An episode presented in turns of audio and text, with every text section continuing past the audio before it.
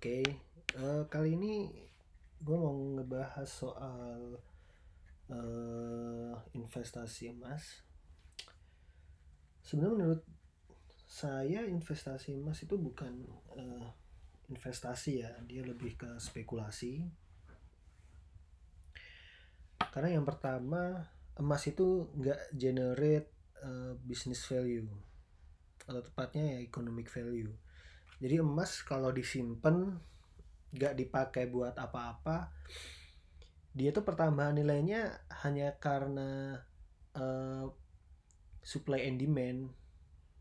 Jadi kayak permintaan lagi naik, kemudian apa uh, supply-nya emas yang ada saat itu uh, tidak bisa mencukupi uh, permintaan, harganya akan naik tapi selain itu emas gak akan uh, generate sesuatu value apa pun. Dia cuma kayak generating uh, uh, pers perspektif atau perception ya. Tepatnya perception persepsi orang-orang mass crowd bahwa emas itu masih berharga. Sebenarnya psikologi ini mirip kayak bitcoin atau ethereum dan koin-koin digital lainnya yang menganggap bahwa koin digital itu di masa depan uh, akan berharga. Sama kayak emas itu selama orang banyak masih menganggap uh, emas akan berguna di masa depan harganya uh, akan tetap ada. Tapi akan beda halnya seperti apa namanya kita kalau beli perusahaan atau kita uang yang kita beli kan untuk emas tapi kita buat e, berwirausaha itu akan generate value dari usaha itu. Jadi usaha itu akan generate value e, seperti generating e, a product yang bisa di, dijual ke orang kemudian nanti dari selisih e, biaya produksi dan e, nilai penjualan kita dapat keuntungan. Nah sebenarnya itu yang membedakan antara emas dengan saham. Jadi saham itu kan sebenarnya kita kayak beli part of uh, ownership in a company ya. Jadi kayak berapa lembar saham itu merepresentasikan berapa persen dari kepemilikan saham. Nanti dari saham itu uh, perusahaannya yang jadi apa namanya backup dari value saham itu akan generate produk, generate uh, value. Nanti ada konsumen yang beli, perusahaan dapat untung. Nanti dari untung itu ada arus kas masuk dan sebagainya. Itu nanti yang akan uh, membuat nilai saham uh, bisa naik atau turun. Itu nanti uh, akan kita bahas detailnya bagaimana harga saham itu dipengaruhi oleh uh, perspektif uh, masyarakat atau investor dan dari pengaruh uh, performa perusahaan Oke kita lanjut lagi ke emas. Uh, kemudian yang poin kedua itu emas itu sebenarnya logam mulia karena dia nggak bisa dipakai untuk uh, industri. Ya memang akhir-akhir ini emas dipakai di industri untuk semikonduktor ya seperti untuk uh, eh, CPU dan peralatan-peralatan elektronik lainnya. Tapi sebelumnya itu kalau kita merunut dari zaman uh, dahulu sebenarnya logam paling berharga itu baja sama besi. Karena baja dan besi itu yang bisa membuat suatu kekaisaran bertahan dan berekspansi. Ya kan kayak kayak Roma pengen ekspansi ke Afrika Utara ya dia bawa pasukan yang membawa besi dan baja.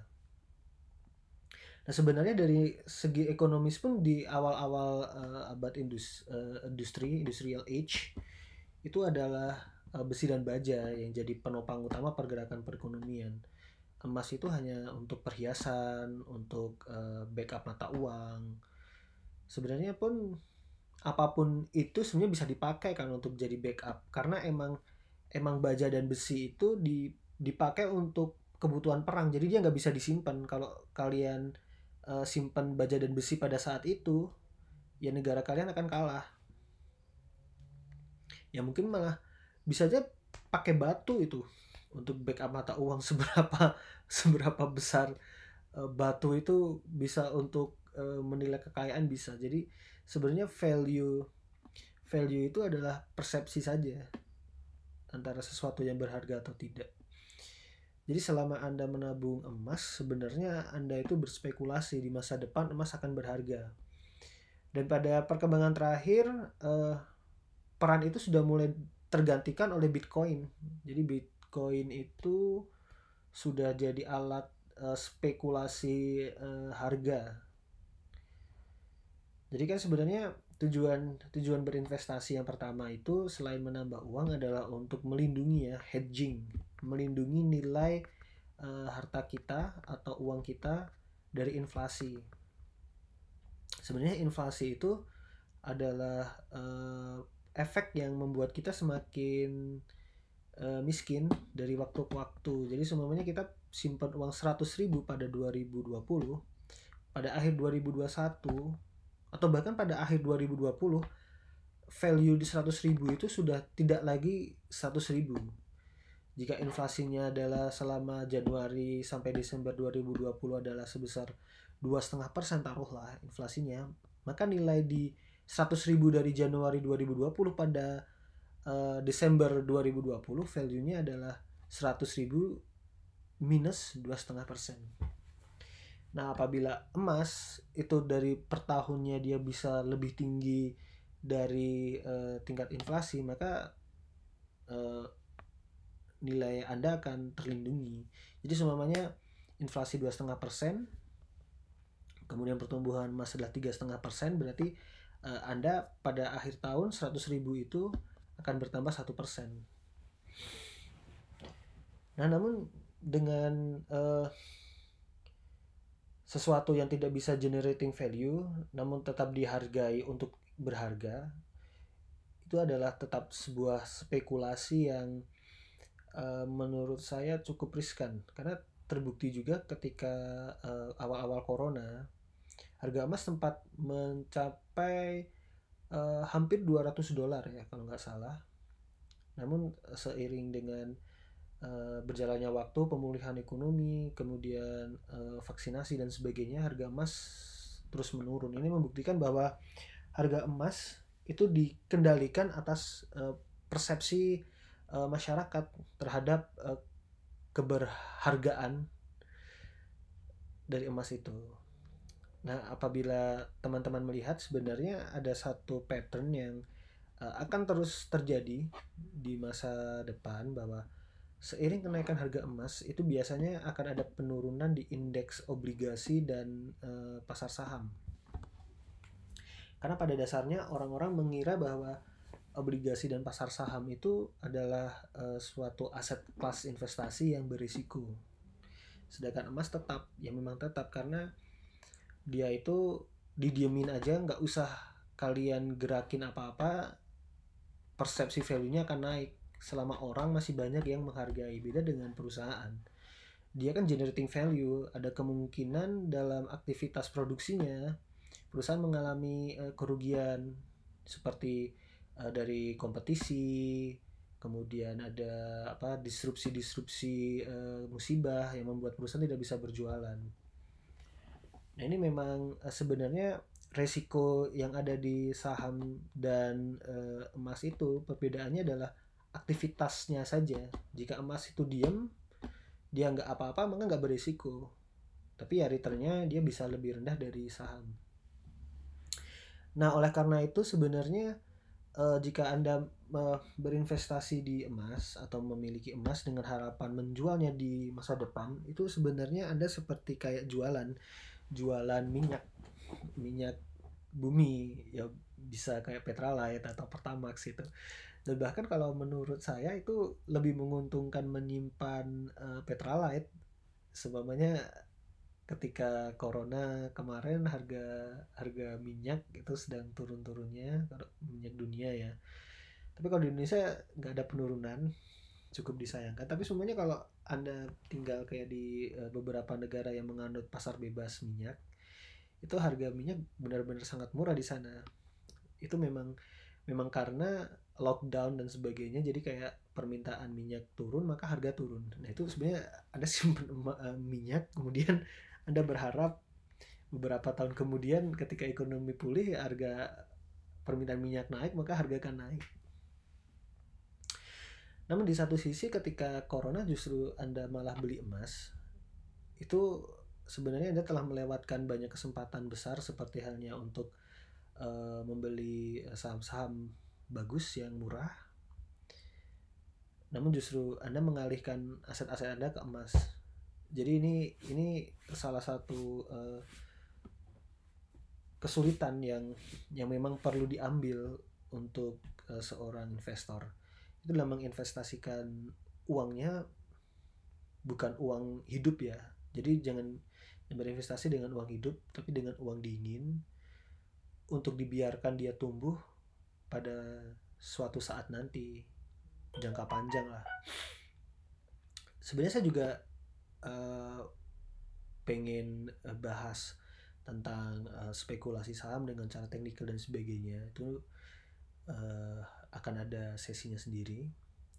Namun kita balik lagi ke emas. Sebenarnya ketiga itu uh, emas emas itu sudah terlalu apa ya sudah terlalu uh, old school kalau boleh dibilang ya udah zaman old karena dahulu orang-orang kaya ya kayak kayak para raja-raja bangsawan itu untuk membeli luxury goods atau barang-barang mewah itu terbatas emas dan sebagainya gitu ya. Makanya perlahannya kan emas berlian kemudian kayak binatang-binatang eksotis gitu.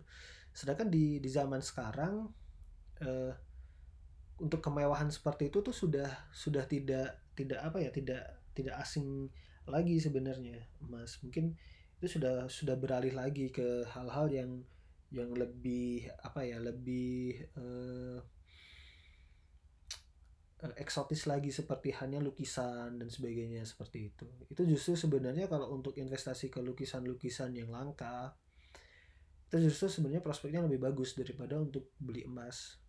Karena seperti yang kita ketahui emas itu sebenarnya bisa apa ya terus terus ditemukan lah kayak kayak tambang-tambang baru yang katanya langka tapi sejak awal peradaban manusia hingga saat ini bumi itu nggak pernah kekurangan emas emas justru selalu ditemukan.